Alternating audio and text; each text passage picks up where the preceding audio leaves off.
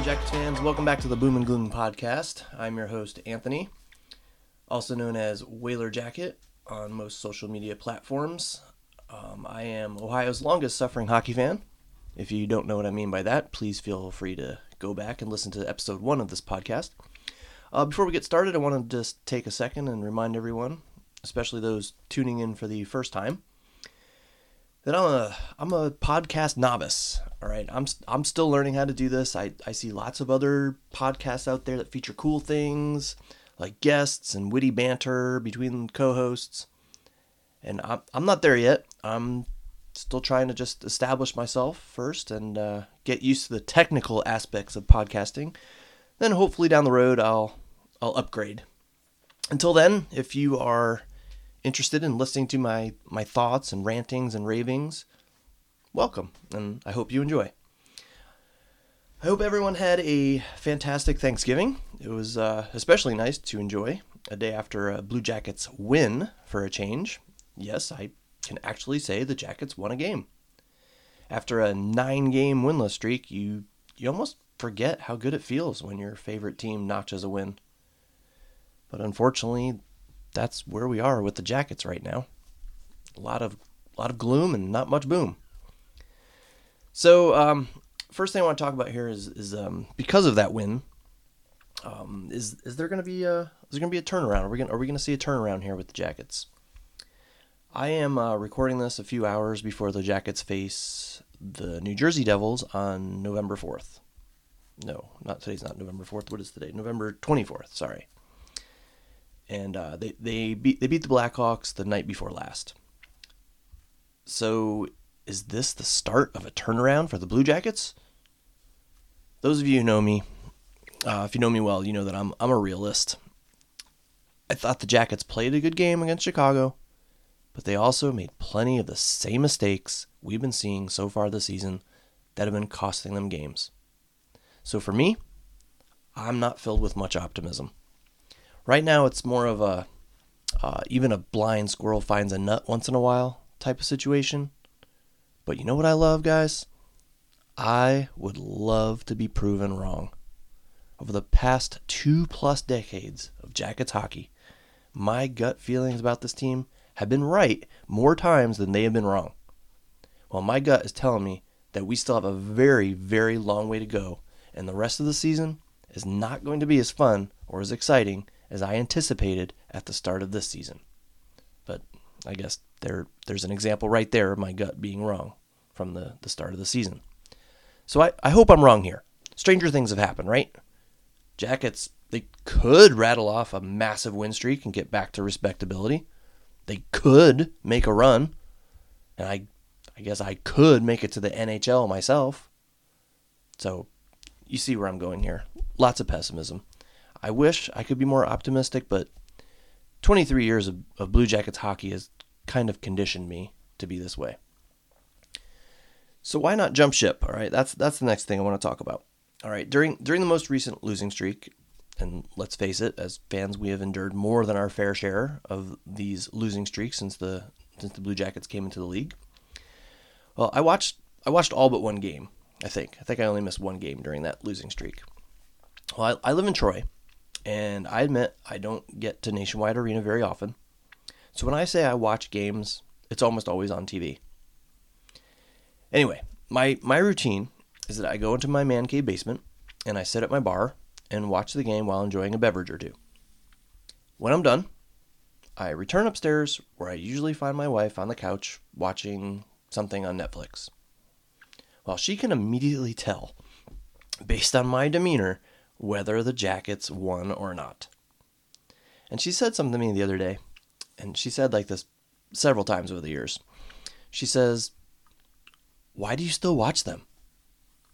Or, you know, why don't you just like another team instead?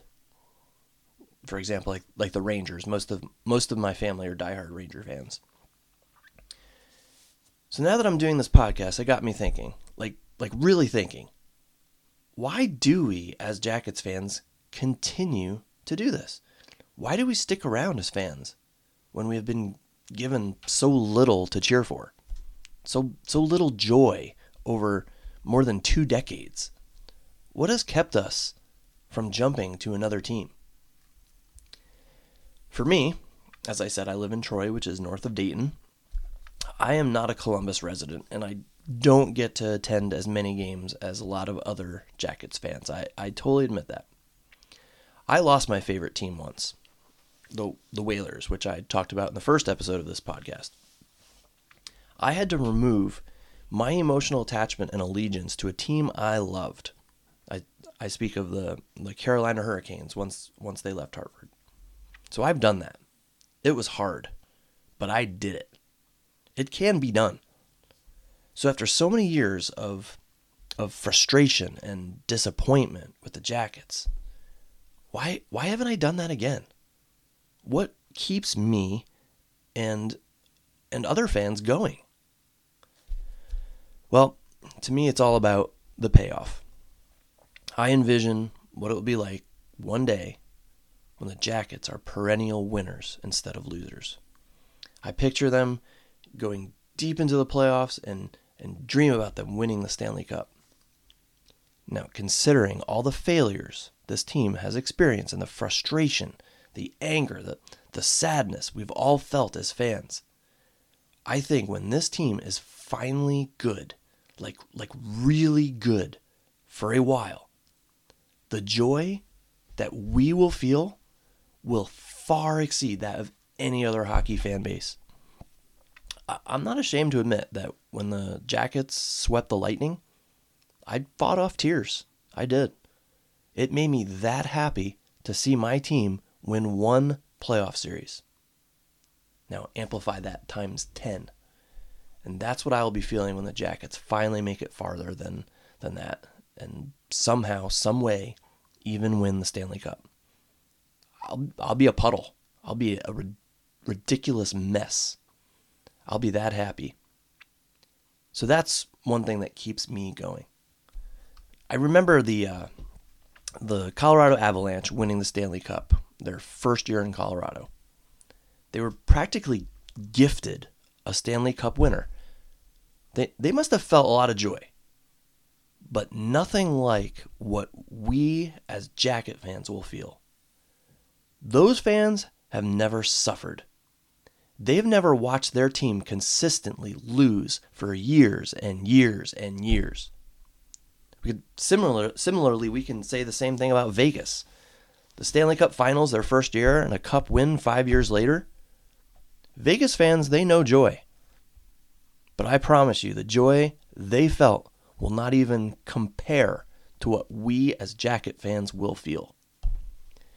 Back in uh, 1992, I believe, the Hartford Whalers uh, slogan was "Be there when it happens." Yeah, be there when it happens. I was there. It never happened. Well, darn it, I'm going to be there when the Jackets finally do it. Another reason why I've stuck around the emotional attachment. I mean, come on. When a player plays for your favorite team, you grow to love them. Usually, of course, not always. We all know that there's some players that, that I won't even mention who we never truly loved and are glad are gone. But you, you have some kind of emotional bond. They're your team. These guys play for your team. I can't even imagine jumping ship to be a fan of another team. And in my case, twice. It was hard enough for me the first time. What made it easier was, was living in Ohio as a passionate fan and trying to continue to follow a team in North Carolina, it just didn't work for me. I would never be able to, to just leave the Jackets behind and find a new team. So so Jackets, you're you're stuck with me, for better or for worse. All right, last thing I want to talk about before I get out of here. The trade rumors. There are uh, rumors going around that the Jackets are trying to make a trade for a new center. My thought on this can be summarized in one word why? I think one of the Jackets' main problems right now is that the front office still doesn't know if they are trying to make the playoffs or trying to build for the future. It's like they're stuck.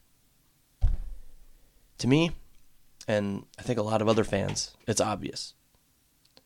Unfortunately, this is not a playoff team. I wish it was. But it's not.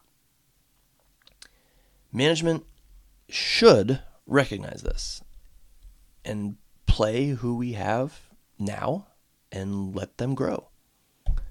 Fantilli, Voronkov, Sillinger, and even Johnson, they're, they're all centers, right? I mean, they're all like listed as centers or have had experience playing center. Well, play them at center. Let them grow. Let them make mistakes and learn. If they can't cut it, then you'll know. You'll need to you'll know that you'll need to go after a center at the end of the season. Now, I may be in the minority here, but I think Boone has done an admirable job as, as a center. But if you trade for a center now, and from what I've read, they're kind of looking for a top six center, then I think you're stunting this team's growth. Okay, you you're saying that you think the season is salvageable and you're going to throw away assets in order to do it. I just don't agree with that at all. Now, if you're making a trade with next season and uh, like next season and after that in mind as part of your vision for the future, then maybe I'd be okay with it. But as I have said many times, I do not trust I do not trust this front office's vision any longer. If they make a trade that attempts to make this team immediately better and sacrifices the future in any way, I am not on board. The trades I would support now are the ones that will clear some of our glut at forward and, and, and defense. So if and if net, if netting a center does that, maybe I'm okay with that, depending on who or what is acquired in return. I guess what it boils down to is that I need to see the vision of the Jackets front office, and I know I keep using that word vision, but I need to get a, a clear picture of what they are building towards. I understand there there may be an, a need for a, rock, a roster shakeup of some sort. I get that, but it also has to fit into a plan for the future. And, and be honest, guys, I I just don't know what the plan is anymore. Do you? I don't I don't trust the decisions of our front office anymore, and, and that's sad.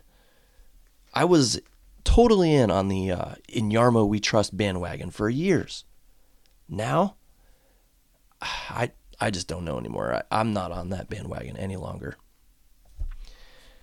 All right, guys. Well, I'm going to end right there. Th- thanks for sticking with me this episode. Again, I'm still learning this whole podcast thing, and I'm hoping to get better and better the more I do this.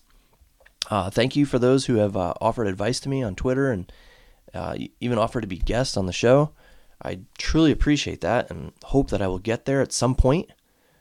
I hope that reach that reach that point of competence someday with podcasting. But for now, I hope you enjoyed what you heard, whether you agree with my opinions or not. And I hope you'll come back and listen again sometime. Thanks, thanks, uh, thanks again. Um, take care, everyone, and hope you have a nice Black Friday.